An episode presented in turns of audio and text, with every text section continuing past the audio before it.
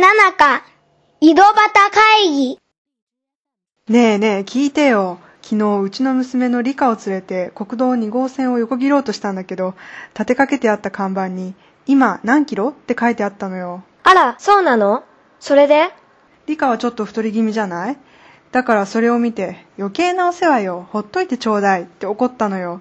その時の理科の顔ったら、かわいいわね。子供ってそんなたわいない誤解をよくするわよ。先日、うちのいとこ夫婦がめでたく念願の新築マンションを購入してね、それを機に家具や家電を新調することにしたの。で、4歳になる甥っ子の関心は、かねてから調子の悪かったテレビが新しくなることでね、いとこ夫婦もこの際、液晶化、それとも奮発していっそプラズマ化って売り場で悩んでいたら、甥っ子がけなげな表情でこう言ったそうよ。こんなテレビじゃダメ。薄いし画面が柔らかいし、Q チャンネルを見るとき、どこを叩いたらいいのさって。甥っ子の関心は意外なところにあったわけよ。まあ、その程度の誤解だったら私も経験したわよ。検事の扶養家族認定の申請書類を作成してた時、主人にそのことを話すと、そばで聞いていた理香が、弟は扶養家族なの？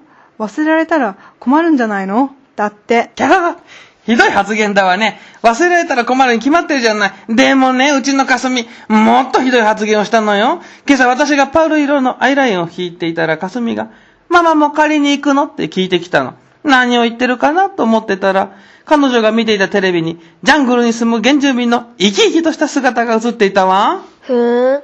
武藤さんの化粧はちょっと濃いから、かすみちゃんの目には、狩りに行く原住民と同じように映ったのね。なかなか味のある発言ね。だから私教えてあげたの。世界三大美人の名前をかすみは知っている？それはね、小野の小町でしょ？クレオパトラでしょ？あとは誰だと思う？って。かすみちゃんはどう答えたの？答えられるわけないわ。そこで私は教えたの。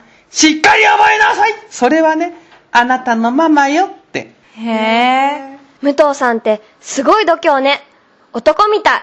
何を言うんだか。昔は男は度胸、女は愛嬌ってもてはやされていたけれど、今の世の中女も度胸がなければ生きられないのよ。ははは武藤さんの話で思い出したんだけど、うちの子も旦那に世界の三大美女を知ってるかいって聞かれたことがあるのよ。息子さんはどう答えたの？鼻高々に、そんなこと知ってるよ。クレオパトラだろ？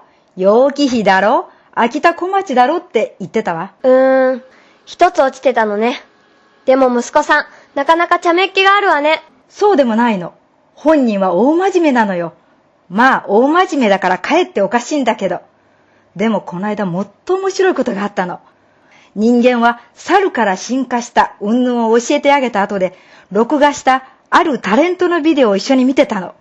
そうしたらたまたまタレントの顔が猿に似てたのよ。で言った言葉が、見てよママ、あの人はまだ人間になってそんなに時間が経ってないみたいだね。だって。やっぱりオタクの息子さん、大人になったら漫才師になれると思うわ。先が楽しみ。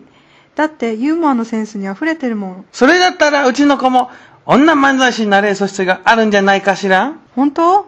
オタクの物静かなお嬢ちゃんが？そうよ。おととい、新しいジーンズを履かせて、足が長くなったね。今にもっと長くなって、ママみたいに足が速くなるわよって褒め合ってやったら、とても嬉しそうにしてね。で、うん、私手も速くなるわよ。お母さん、手も速いわよね。って聞かれたのよ。結構ツボにはまったわ。面白いと思わない？おほ あのね、それとこれとはちょっと違うと思うけど、でも鋭い。